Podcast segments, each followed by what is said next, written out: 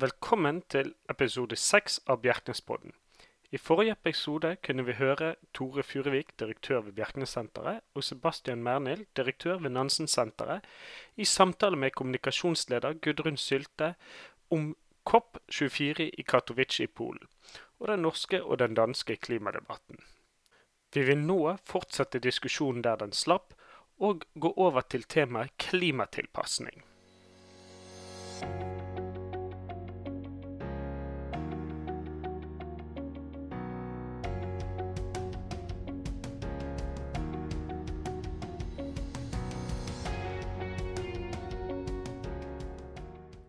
Siden vi har en danske studio her, finner litt mer på det dansk olje- og naturgasselskapet Dong. De skifta navn i fjor til Ørsted. Og vårt selskap Statoil skifta navn til eh, Equinor i år. Og Ørsted de har solgt seg ut av eh, olje og gass, og de satser nå for fullt på vindkraft, og spesielt vindkraft til havs. Og de har sagt de skal investere 200 danske milliarder kroner de neste, altså fram til 2025 og 80% skal gå til vindkraft. Altså en enorm satsing på, på vind til havs. Eh, Equinor satser òg på vindkraft, og det de har sagt de skal satse 200, nei, 100 milliarder norske kroner innen 2030. Og De regner med at i 2030 så vil vindkraft være mellom 15 og 20% av deres investeringer. Altså Fortsatt så, fortsatt så tenker Equinor at de skal ha mer enn 80% av investeringene i 2030 skal være i olje- og gassektoren. Og hvis en tenker da ifølge Parisavtalen og at uh, i forhold til halvannengradersmålet så skal utslippene være redusert med 50% innen 2030, og i 2050 skal de være 100 redusert. Så det, så det, er noe med det perspektivene til danske Ørsted og norske Equinor som er, som er litt forskjellige. Så, så jeg syns det, det, synes det, er flott å følge med på det som skjer i Danmark. Det skjer veldig mye positivt, og spesielt på havvind. og Norge, Norge kommer litt etter, men, men jeg syns det går for seint i Norge, og ambisjonene burde vært veldig mye større. Vi skal gå tilbake igjen til eh, det som skjer i Polen nå, da. Så har du mm. eh, flere land, eh, alle FNs mm. nasjoner, er samla der for å snakke om et regelverk som skal på plass for utslippskutt. Um, og da har en eh, det, det, store stridsspørsmålet er jo de, de, rike eller de fattige landene som mm. skal utvinne um, Skal ha rett til å slippe ut mm. CO2, da, kan du si. Eh, så historisk så kan jeg jo si at eh, det ligger størst eh, hva skal vi si, moralsk trykk på de rike landene mhm. i dag, og kutter mest. Men samtidig, når en da ser på det globale karbonbudsjettet, så kan en jo spørre seg om det er en systematisk dreining, eller om det er markedet som rår. Har dere mhm. noen tanker på det? Nei, det er klart at Veldig mye av diskusjonen henger jo tilbake litt til historien. altså Det det heter Annex 1 og Annex 2-land, og der du har den rike delen av verden og den fattige delen av verden. Men det som har skjedd de siste 20 årene, eller altså Paris, nei, disse COP-møtene de skriver seg jo tilbake fra 1992, når FNs klimakonvensjon ble, ble, ble, underskrevet. Og det er klart at Verden har endra seg veldig mye fra 1992. Og et land som Kina er jo fortsatt et såkalt utviklingsland, eller et fattig land. Men hvis en ser reelt på utslippene, så har Kina hatt samme utslipp som EU de siste årene i, per innbygger. Så de er egentlig på samme økonomiske nivå som EU. Så, så, det er litt rart å altså Du har en del land som egentlig har beveget seg ifra å være den fattige delen av verden til å bli den rike delen av verden, som fortsatt, ifølge FN-definisjonene, er et utviklingsland. Og Det er klart det skaper en del problem i den diskusjonen. Altså, og USA for eksempel, de, de vil jo ikke anerkjenne at Kina skal være et utviklingsland og ha fordeler i forhold til USA, f.eks. Og det er jo litt av grunnen til at de har trukket seg ut, eller vil trekke seg ut av Parisavtalen. Så, så det, det, er veldig komplisert. og det er klart Fortsatt tror jeg nok de rike delene av verden de, de, forstår at de må støtte opp under teknologiutvikling i den fattigste delen. Men alle disse landene som egentlig er blitt rike og fortsatt er definert som fattige, de, de skaper litt problem her. Jeg tror det er ingen tvil om at der hvor vi vil se de største klimaskader fremover, det er i tredjeverdenslandene øh, vi her i den rige del af verden skal jo nok klimatilpasse os, hvorimod at i andre steder i verden, kloden rundt, jamen, der har de nogle problemer med det, også rent økonomisk karakter. Og derfor ser man også en hjælpepakke, der vil blive forhandlet på plads med omkring er det 100 milliarder dollars. Øh, vi må så se, hvordan den så lander her øh, under COP24. Men jeg synes, et, et interessant øh, aspekt her er jo, at kigger vi på øh, koncentrationskurven af CO2 over tid, siden 1950-tallet og frem til i dag, jamen så har den jo været stigende. Og det vil sige, jamen den er ikke bare stigende lineært, den er faktisk steget eksponentielt. Og det vil sige, den stiger lidt mere år for år, på trods af, at der nu er sæsonmæssige variationer. Og så kan man jo stille det spørgsmål, fordi vi ved jo, at den grønne omstilling, og det med at gå ind mod mere bæredygtige energikilder, vind og vand og sol, man kan spørge sig selv om, om alle de milliarder af dollar, man har hældt i grøn omstilling indtil videre, og man reelt har set noget mærkbart i det, fordi koncentrationskurven af CO2 er jo den, der er styrende for klimaforandringerne. Ikke? Og hvis den stadigvæk har været stigende over tid, samtidig med, at man har brugt en masse penge, så kan man spørge sig selv, om det, man har gjort indtil videre, om det faktisk er nok, hvis man gerne vil imødegå nogle af de klimaskader, som vi forventeligt vil stå over i fremtiden. Det handler egentlig om, om um, verdens behov for energi versus uh, å redde kloden. ja, fordi der er, ingen, der er ingen tvivl om, at to milliarder mennesker, de udleder jo mere CO2 end en milliard mm. mennesker. Ikke? Mm. En middelklasse på 500 millioner udleder mere CO2 end en middelklasse på 250 mm. millioner. Så i et, i et klimaperspektiv, der er det lidt en dårlig cocktail, at man faktisk bliver flere mennesker på kloden, men også at vi har stigende velstand. Ikke? FN's øh, øh, befolkningsprognose siger, at i, i 2050, altså 2050, der vil vi være omkring 10 milliarder på kloden. Og man kan sige, at vi står lidt over for en stor udfordring her. Vi bliver flere mennesker, og vi bliver rigere, vi har højere velstand. Højere velstand gør, at vi efterspørger en masse forbrugsgoder, som gør, at vi efterspørger i sidste ende øh, energi. Og hvor kommer den energi fra? Det betyder jo bare, at vi meget snart skal gå mod mere vedvarende energi. Og spørgsmålet er jo så, om, spørgsmålet er jo så, om vi i, i 2050 skal være et, et nul-emissionssamfund, eller vi skal have højere ambitioner faktisk at komme dertil, inden vi kommer til 2050, altså 2050, eller vi skal sætte ambitionerne så højt, så vi faktisk kommer der i 2040 eller 2035. Og det er jo nogle af de ting, vi må se, om, om vores politikere kommer frem til på COP24 her i Polen. Men der er ingen tvivl om, at øh, de står over for en stor udfordring, netop at få reduceret udledningen af CO2, mm.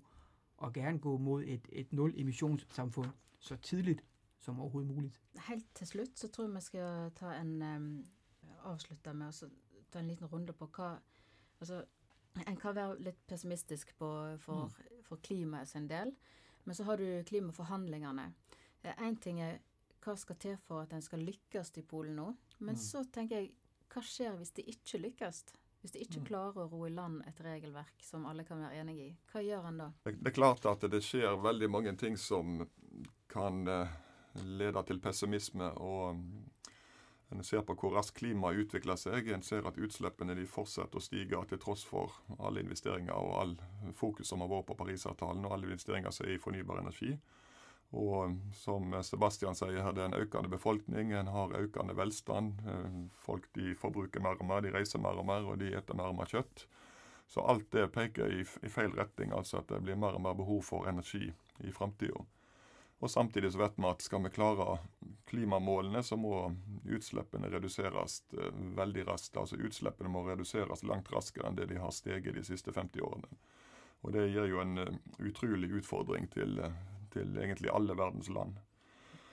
Eh, Parisavtalen skapte grobunn for optimisme, for den var som sagt så var jo den basert på frivillige, innrapporterte bidrag. Så det var ingen som fortalte landet hvor mye de skulle kutte, det var landet sjøl som fortalte hvor mye de ville kutte.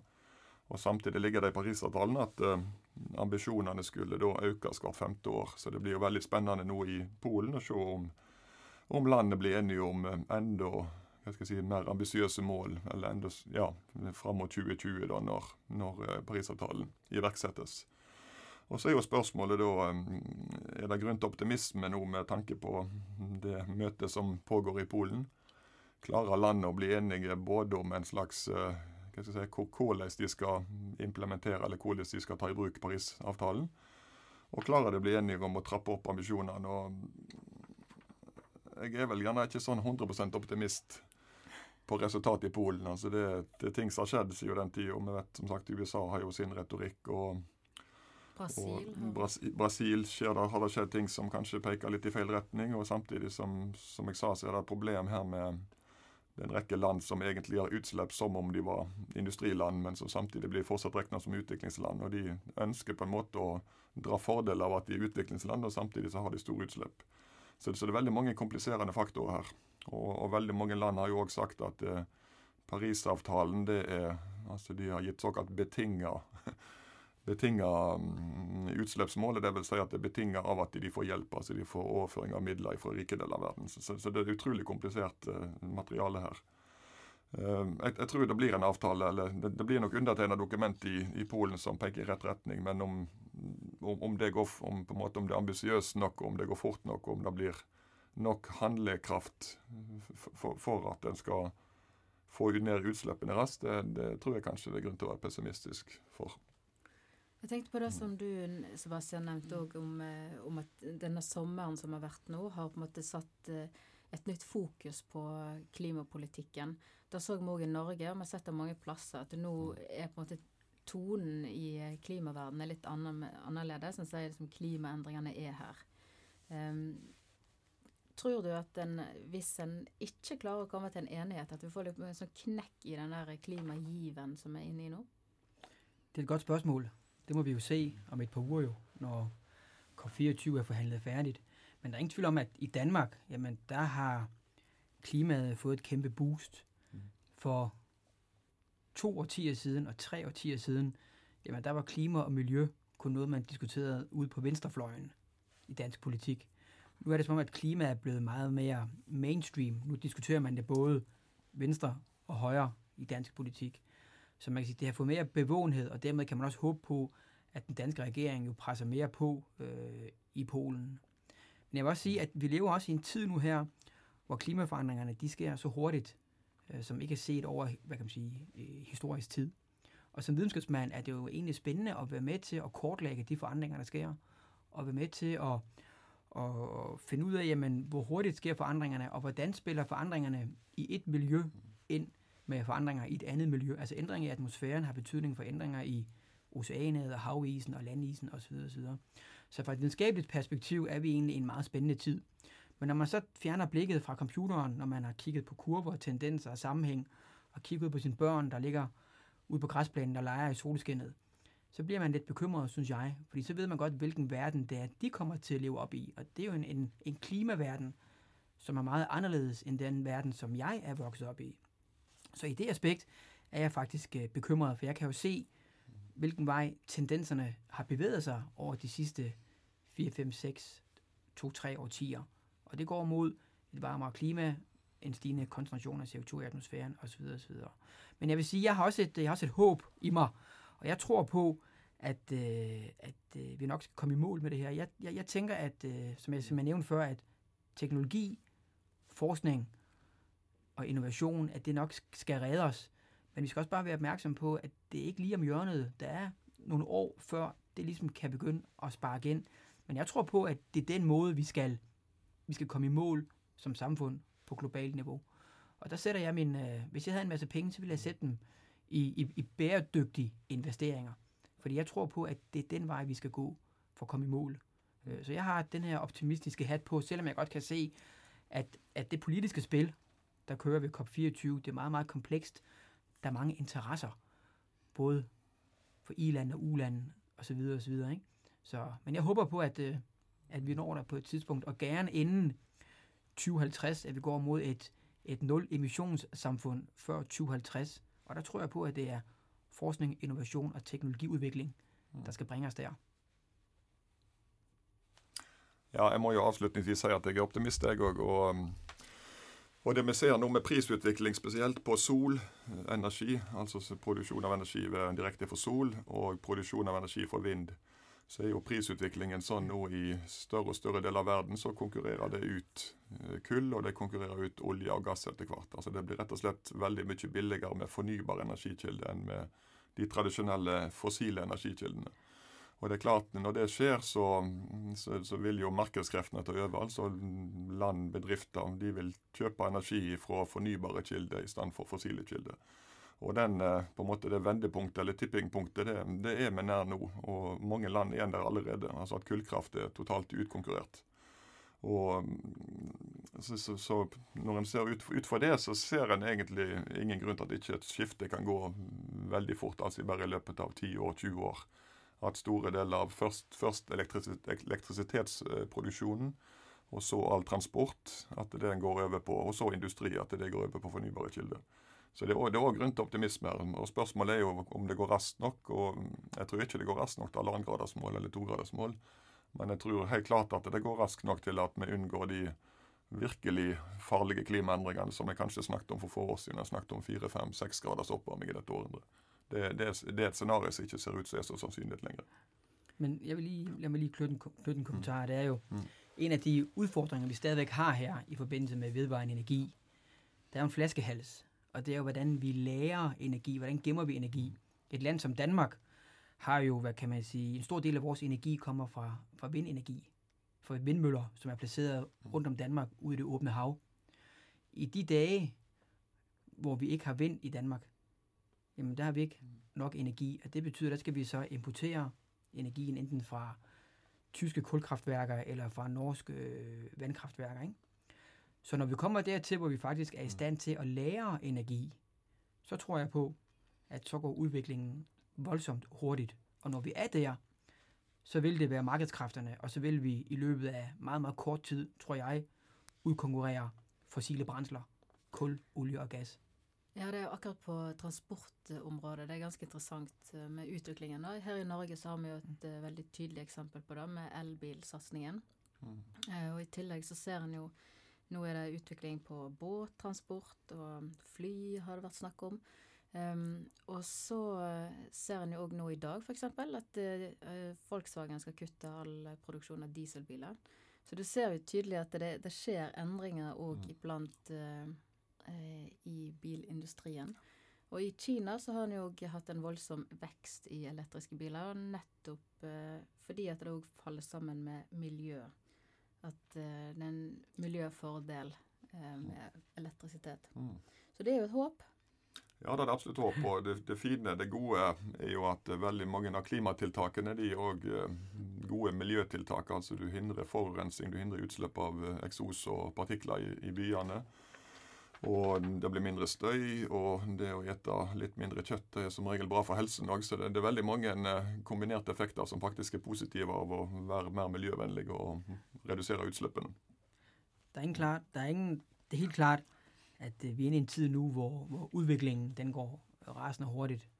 og hvor det er et momentum bilindustrien, ikke? og der kan man sige, der har Tesla jo været med til at presse på og skabe et, øh, et marked for, at også andre store bilfirmaer, bilindustrierne lige pludselig begynder at tænke mere elbiler. Øh, nogle, nogle lande er jo længere fremme, og der er Norge som land jo langt fremme med, med eltransport inden for privatbilismen. Ikke? Et land som Danmark halter noget efter. Ikke? Og det er jo interessant at se den forskel, der er mellem to nordiske lande, hvor det ene land kører der af med elbiler, og hvor det andet land jo egentlig, hvad kan man sige, kvæg og på grund af, mm. af, af skatter, mm. faktisk har bremset udviklingen. Ikke? Så det er jo interessant at se den, den diversitet, der er fra et land til et andet land. Men der er ingen tvivl om, som jeg ser det, at det er den vei vi skal gå fremrettet. Men uh, spennende blir det. Ja, elbilen der, sånn sett som du sier, forskjellen på Norge og Danmark, så er det jo veldig tydelig eksempel på hvordan politikk faktisk kan virke. da. Mm. Så hvis vi skal tilbake igjen til Polen, så får vi håpe at uh, politikken uh, tar oss et steg videre i løpet av den uh, halvannen uka som er igjen. Mm -hmm. Absolutt. Vi krysser fingre. Ja. Og vi er optimister. det er det.